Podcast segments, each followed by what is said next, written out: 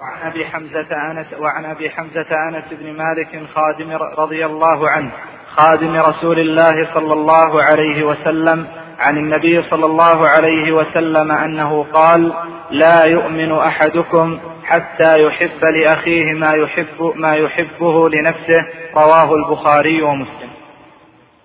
هذا حديث أنس رضي الله عنه وهو الحديث الثالث وهو الحديث الثالث عشر من هذه الأحاديث النووية. قال عن أبي حمزة أنس بن مالك رضي الله عنه خادم رسول الله صلى الله عليه وسلم عن النبي صلى الله عليه وسلم قال لا يؤمن أحدكم حتى يحب لأخيه ما يحب لنفسه. لا يؤمن أحدكم هذه الكلمة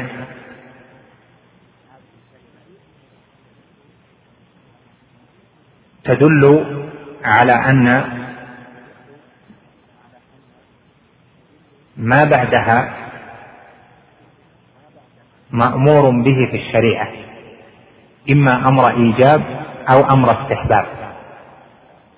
ونفي الإيمان هنا قال فيه شيخ الإسلام ابن تيمية في كتاب الإيمان كما أحضرني بعض الإخوة لا يؤمن أحدكم أن هذا نفي لكمال الإيمان الواجب.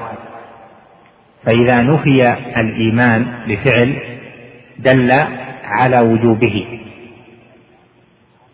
يعني على وجوب ما نفي الإيمان لأجله. لا يؤمن أحدكم حتى يحب لأخيه ما يحب لنفسه. دل على أن محبة المرء لأخيه ما يحب لنفسه واجبة. قال لأن نفي الإيمان لا يكون لنفي شيء مستحب. فمن ترك مستحبا لا ينفع عنه الإيمان. فنفي الإيمان دال على أن هذا الأمر واجب. فيكون اذا نفي الإيمان نفي لكماله الواجب. فيدل على أن الأمر المذكور والمعلق به النفي يدل على أنه واجب.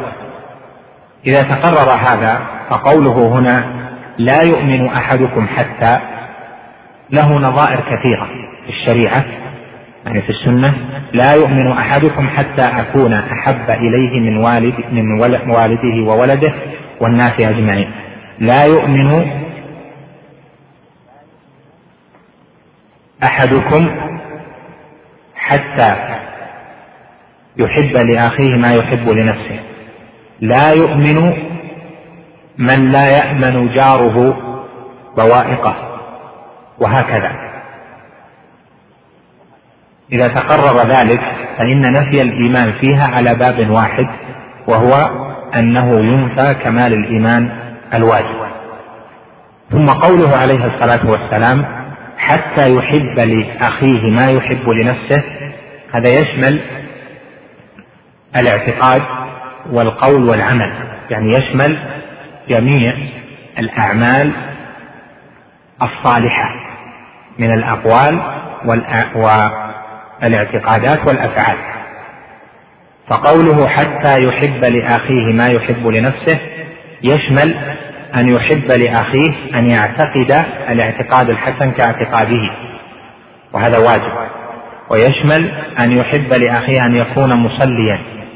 كفعله فلو أحب لأخيه أن يكون على غير الهداية فإنه ارتكب محرما فانتفى عنه كمال الإيمان الواجب. لو أحب أن يكون فلان من الناس على غير الاعتقاد الصحيح الموافق للسنة يعني على اعتقاد بدعي فإنه كذلك ينفى عنه كمال الإيمان الواجب. وهكذا في سائر العبادات وفي سائر أنواع اجتناب المحرمات. فإذا أحب لنفسه أن يترك الرشوة وأحب لأخيه أن يقع في الرشوة حتى يبرز هو كان منفيا عنه كمال الإيمان الواجب. وهكذا في نظائرها. وقد جاء في النسائي يعني في سنن النسائي وفي غيره تقييد ما يحب هنا بما هو معلوم وهو قوله حتى يحب لأخيه ما يحبه لنفسه من الخير. وهذا ظاهر قيد بين ولكن التنصيص عليه واضح. أما أمور الدنيا فإن محبة الخير لأخيه كما يحب لنفسه هذا مستحب. لأن الإيثار بها مستحب وليس بواجب. فيحب لأخيه أن يكون ذا مال مثل ما يحب لنفسه هذا مستحب. يحب لأخيه أن يكون ذا وجاهة مثل ما له هذا مستحب. يعني لو فرط فيه لم يكن منفيا عنه لم يكن كمال الإيمان الواجب منفيا عنه. لأن هذه الأفعال مستحبة. فإذا صار المقام هنا على درجتين.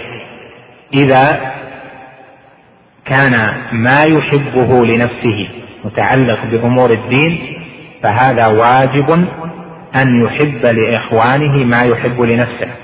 وهذا هو الذي تسلط نفي الإيمان عليه. لا يؤمن أحدكم حتى يحب لأخيه ما يحب لنفسه يعني من أمور الدين أو من الأمور التي يرغب فيها الشارع وأمر بها أمر إيجاب أو أمر استحباب وكذلك ما نهى عنه الشارع.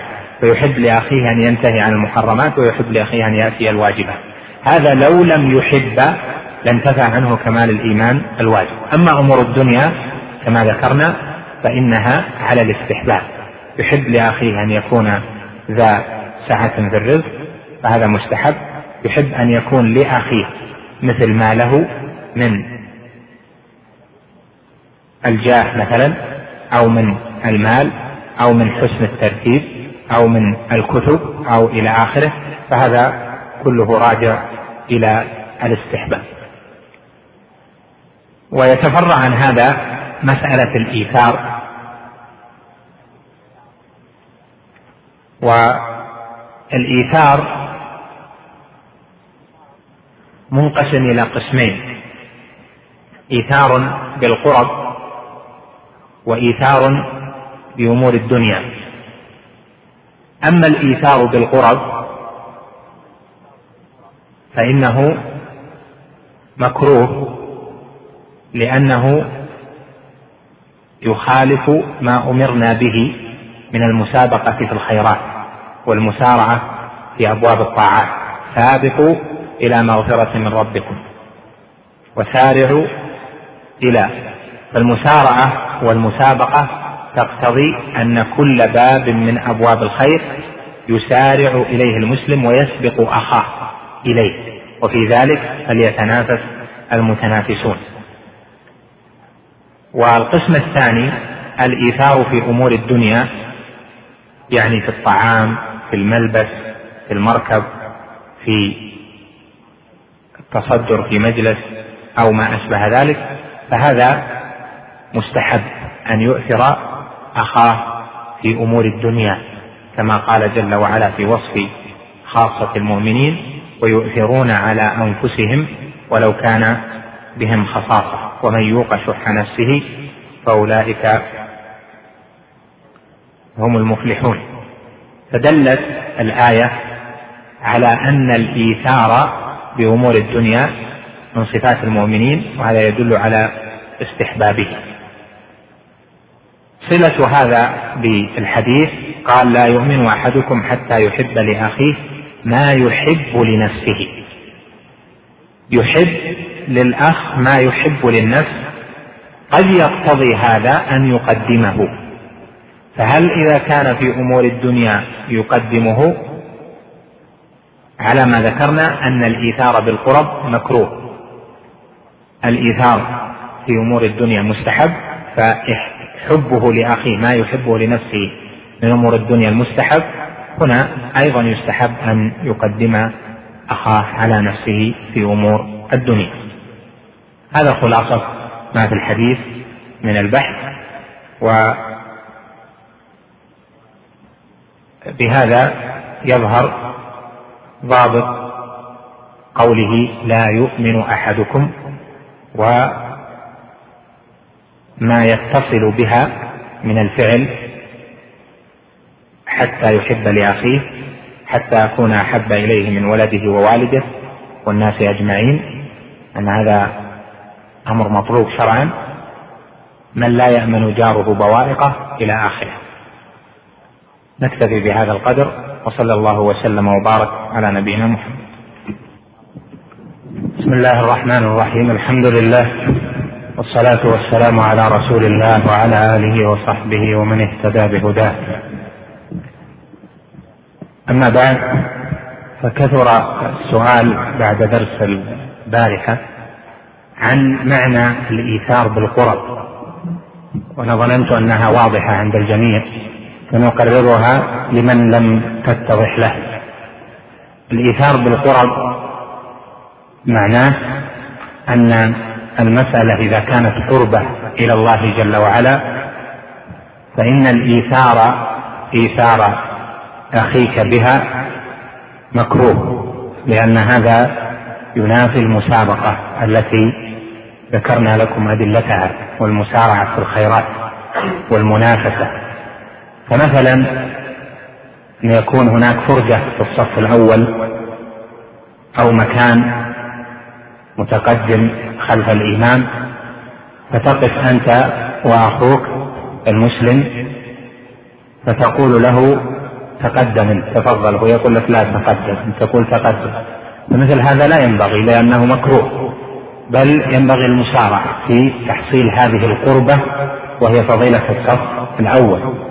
مثلا أتى رجل محتاج إلى مبلغ من المال يسد عوزه خمسين مئة ريال أكثر فأنت مقتدر وأخوك أيضا المسلم مقتدر فتقول له ساعده أنا نعطيك الفرصة تفضل ساعده وهذا يقول له أنت تفضل. من باب المحبة يعني أن كل واحد يقدم أخاه فمثل هذا أيضا مكروه لا ينبغي لأن في هذا الباب المسارعة والمسابقة في الخيرات. كذلك من جهة القراءة قراءة العلم على الأشياخ وأخذ الفرص لنيل الطاعات والجهاد وأشباه هذا. فمثل هذه المسائل تسمى قرب يعني طاعات. فالإيثار بالطاعات يعني بالقرب لا ينبغي مكروه لأنه كما ذكرنا ينافي الأمر بالمسارعة والمسابقة والتنافس في الخير. نعم.